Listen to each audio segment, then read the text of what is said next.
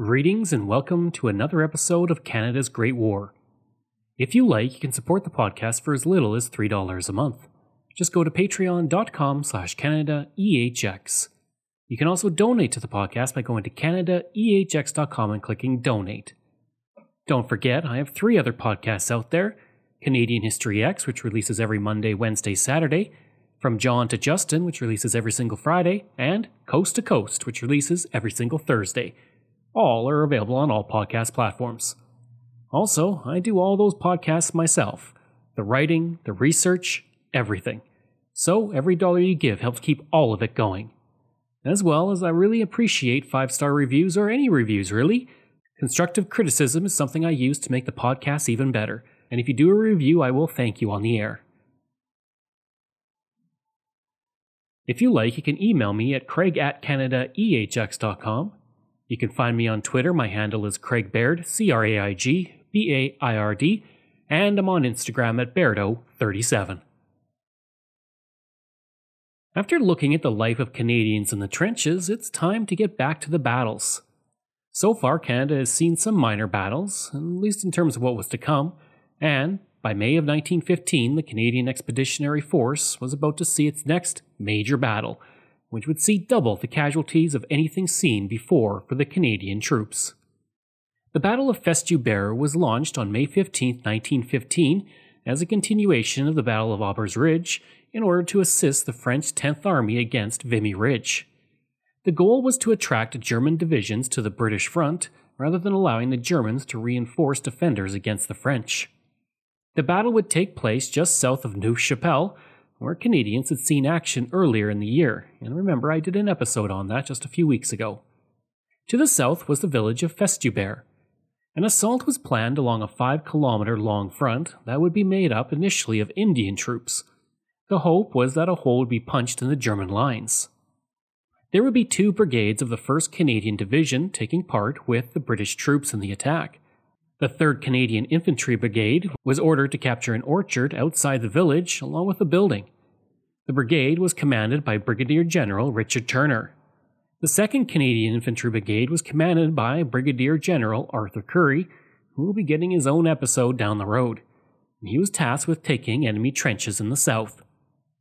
Neither brigade was really given the chance to prepare for the attack, nor did they receive accurate maps, or enough firepower to actually accomplish the mission. On top of that, the attack was postponed twice, further complicating matters. Things began with a 60 hour bombardment by 433 artillery guns launching 100,000 shells. The 3rd Brigade was assigned to the British 7th Division, but failed to reduce the gap in the line between the 2nd and 7th Divisions. Unfortunately, the bombardment did little damage to the defenses of the German 6th Army, and little in the way of an advance was made. On May 16th, the attack was renewed, but by the 19th, the British Army had to withdraw its divisions due to heavy losses. Sir John French would write of those first days of the battle, quote, To the northeast of Festubert, seven machine guns were captured, and it is possible that more may be buried in the destroyed trenches. Today, three German batteries were silenced by our guns, one battery being destroyed by direct hits and its ammunition blown up. End quote. On May 20th, the 3rd Brigade conducted an attack in broad daylight with the bombardment at 4 p.m., followed by an attack at 7:45 p.m. The 16th Battalion, called the Canadian Scottish, and the 15th Battalion, the Highlanders of Canada, were designated to be the assault battalion. Lieutenant Colonel Leckie protested this order, but Turner stated that the British had stated that night operations restricted the ability of commanders to control troop movements. The plan was made for the number 3 company to attack the orchard while the number 1 company supported it. The number 3 company was able to reach the orchard and take it despite the defenders being dug in. This put them within a hundred yards of the main German trenches. Attempts to attack the trench failed under heavy fire and belts of barbed wire. With the taking of the orchard, though, the Canadian Scottish had made the deepest penetration of any unit of the British First Army during the battle, and the orchard would actually remain in the hands of the Allies until the spring of 1918. As for the Highlanders, they suffered heavy losses, going over open ground right into machine gun fire of the Germans. The Highlanders gained the north breastwork, but could not advance more than 100 yards past it. For the 2nd Brigade, the attack was even worse. The trench maps were full of errors, and Currie asked that the attack be halted before it became a total failure. Currie, in what was his first major difference of opinion with commanders, said later that he was left angry and bitter about being forced to take on an action that he knew was wrong.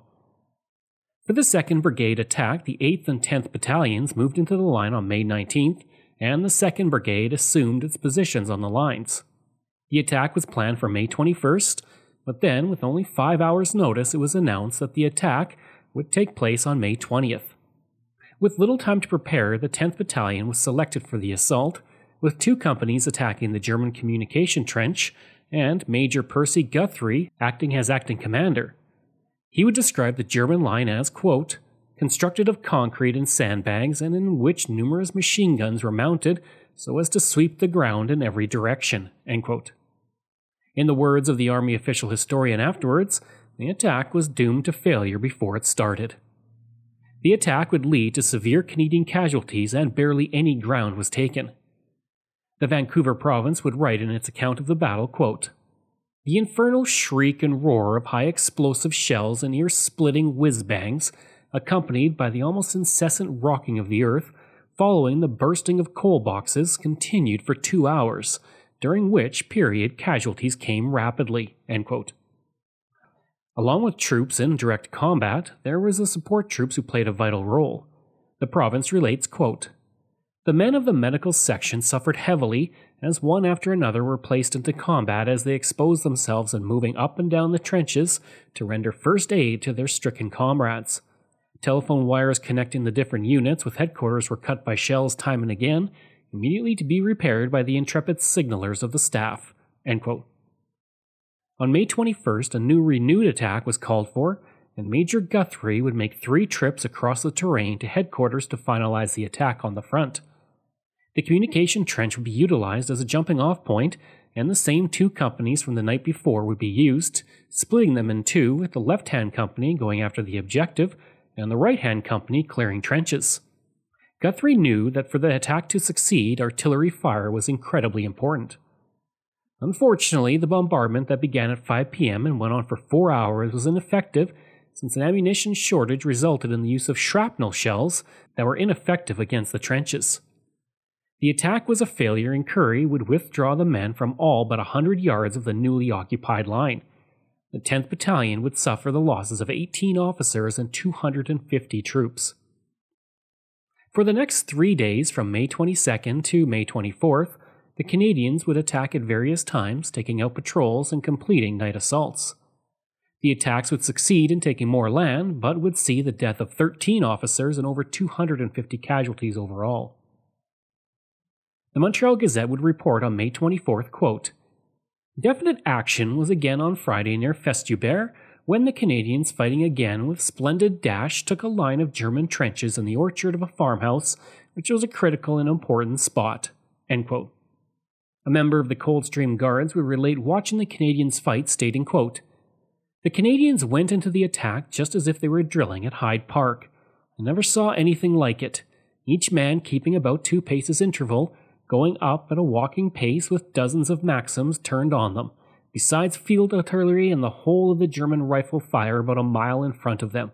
In fact, no better example could be shown by any regiment under the British flag, and it gives us better courage to know that we have such men to rely on.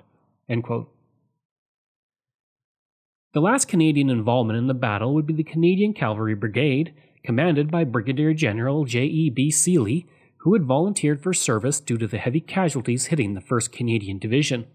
On May 25th, the brigade launched an attack, despite no training in trench warfare, fighting alongside the British 47th Division. And they were able to gain some ground on the front. The British would eventually capture the village of Festubert, advancing the front by only three kilometers. The Canadian troops would capture several Germans in the final part of the attack. On May 26, the Vancouver province would report one story from a witness to the battle and the captures. It stated, quote, A Canadian sergeant who found some Germans who spoke English jokingly called out to a British detail, Bring up a machine gun section and finish this lot off for fun. The Germans babbling excitedly among themselves, then a spokesman called out, Don't shoot us, Canadians. We are tired of fighting. We want to be taken prisoners to England. The Ottawa Journal would report, quote, The Germans made four strong attacks on the British trenches, especially against the Canadians. The first was in great force and in massed formation, but our shrapnel caught the enemy in the open and inflicted heavy losses. The three attacks which followed were not on the same scale but resulted in heavy losses to the Germans and were easily repulsed. The British would lose 16,648 men, while the Canadian division lost over 2,400 soldiers in one week of fighting. In all, the Canadians took 600 yards of ground across a mile of front, taking a few defenses but not reaching the objective set or the German front line. The battle would be called the most unsatisfactory engagement involving Canadians of the war. One reason for this was that half the troops there had been fresh from reinforcement camps and barely arrived from Canada. The 1st Canadian Division would lose 93 officers, one in five of those being with the 10th Battalion. The 10th Battalion lost over 250 men, while the 16th Battalion would lose 277 men, including six officers. Seven soldiers were recognized for bravery in battle. Captain Stanley Anderson of the 5th Battalion received the Distinguished Service Order for his actions on May 20th when he refused to go into an ambulance after being wounded until his tour of duty was completed.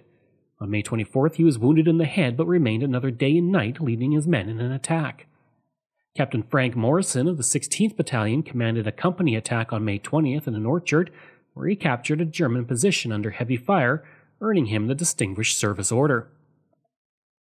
Captain John Nash of the 5th Battalion repaired telephone lines under heavy fire from May 22nd to 24th, ensuring vital communication links stayed connected. He was awarded the Distinguished Service Order for his bravery. Captain Stanley Smith of the Field Ambulance went out to remove the wounded with eight other men in the orchard under heavy fire. They were able to bring back all the wounded, but suffered four wounded themselves, two of which would die he was awarded the Distinguished Service Order. Lieutenant Donald MacDonald of the Lord Strathcona's Horse was wounded three times, but still led his men in an attack on the Germans and succeeded in his attack. He was awarded the Military Cross, and upon home with his return in June he would write, quote, There is one thing that I must say, and it is the thing uppermost in my mind every time I think of the fight. That is the men. The men are absolutely fine. No better fighters in the world can be had. There's simply no quit to them.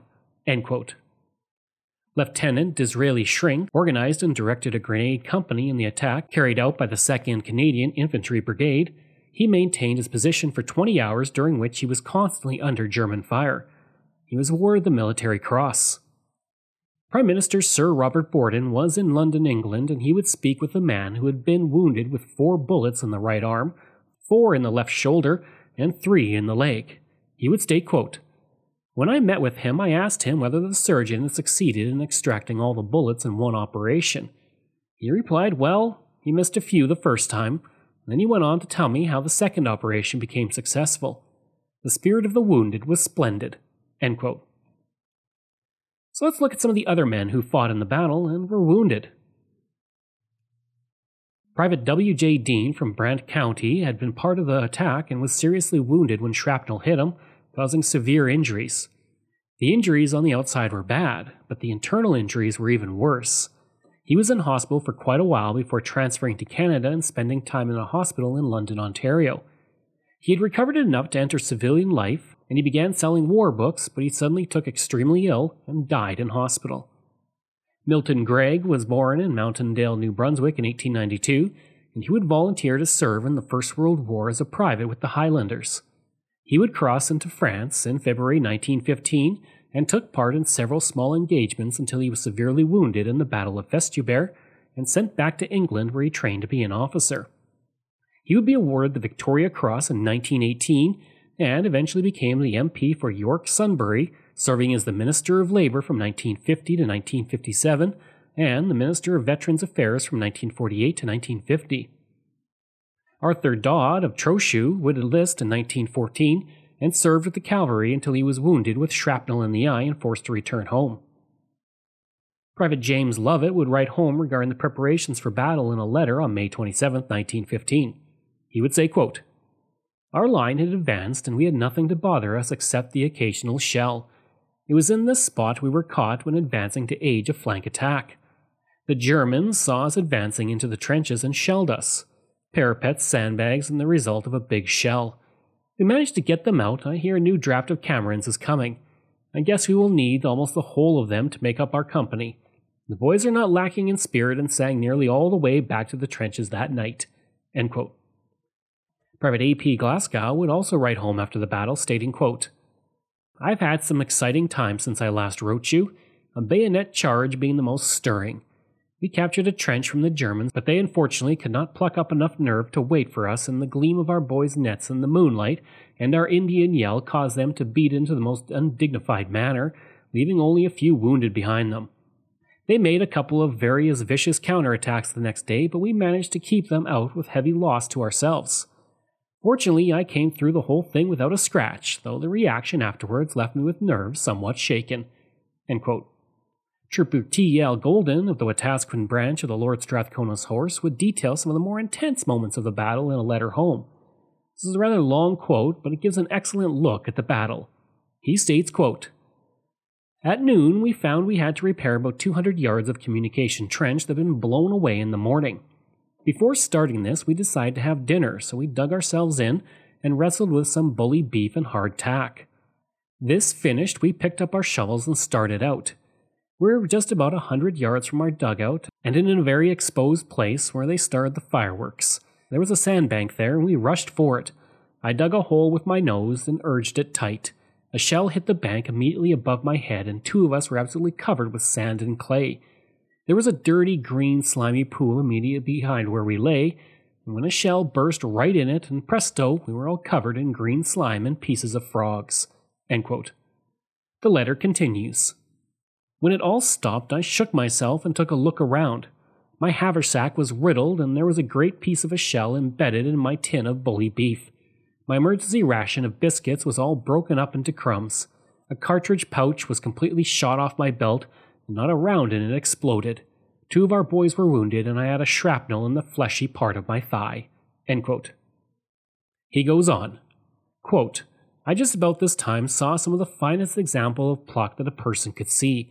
One sergeant had a great piece torn out of his right. He calmly put his left hand into his pocket, pulled out a knife, opened it with his teeth, and slit his coat sleeve.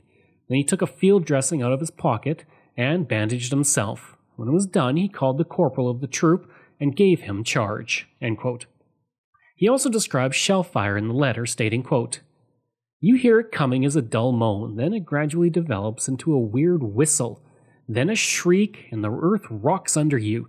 You are covered with mud and earth, and you are glad you are alive. Simultaneously with the bursting of a shell come with the cries and moans of the wounded.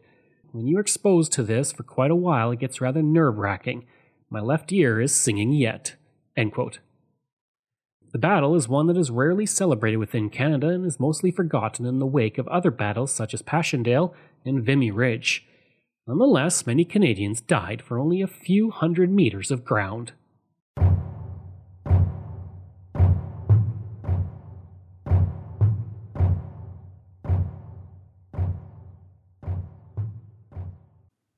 I would like to talk about a soldier who fought in the war and their life afterwards, and as you know, that's how I like to end my episodes.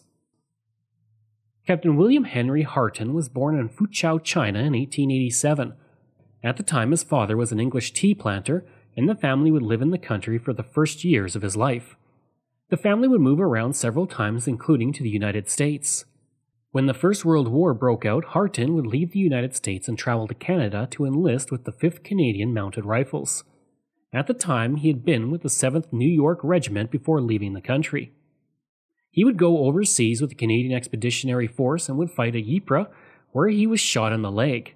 Sadly, he would lose his leg, but he would survive. Returning to the United States, he worked briefly for the United Fruit Company in Guatemala, but came back to Canada to work for the Canadian Civil Service, specifically in the Income Tax Division in 1927. He was granted the hereditary title of Mercer of the City of London, which is given to outstanding merchants. The title gave him the ceremonial right of the possessor of the freedom of the city.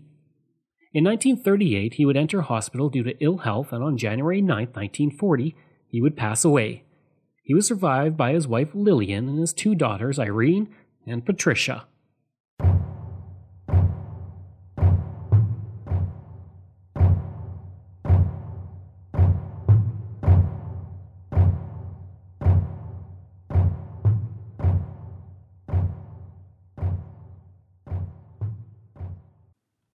Hope you enjoyed that episode of my look at the Battle of Festubert. If you did, please leave a rating and review. Next week, I'm going to be looking at the Number 2 Construction Battalion, a group made up entirely of black soldiers. If you like, you can reach me through email at craig at canadaehx.com. You can also visit my website where you'll find hundreds of articles on Canada's history as well as all my podcast episodes. Just go to canadaehx.com. And don't forget, you can support the podcast through Patreon. There are multiple tiers to choose from, all with great benefits. You can support the podcast for as little as $3 a month, just like all of these wonderful patrons have, and I apologize if I mispronounce any names.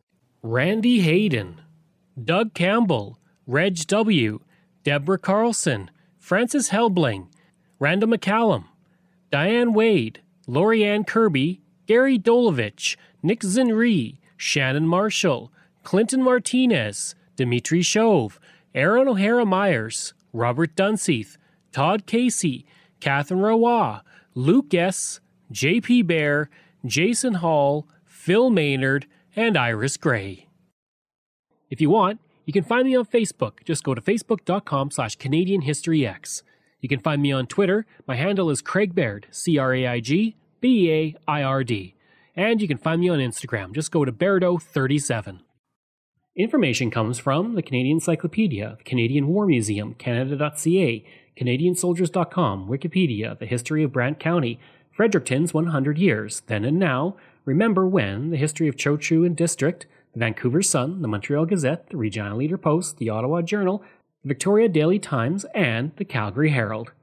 Thanks. We'll see you again next time.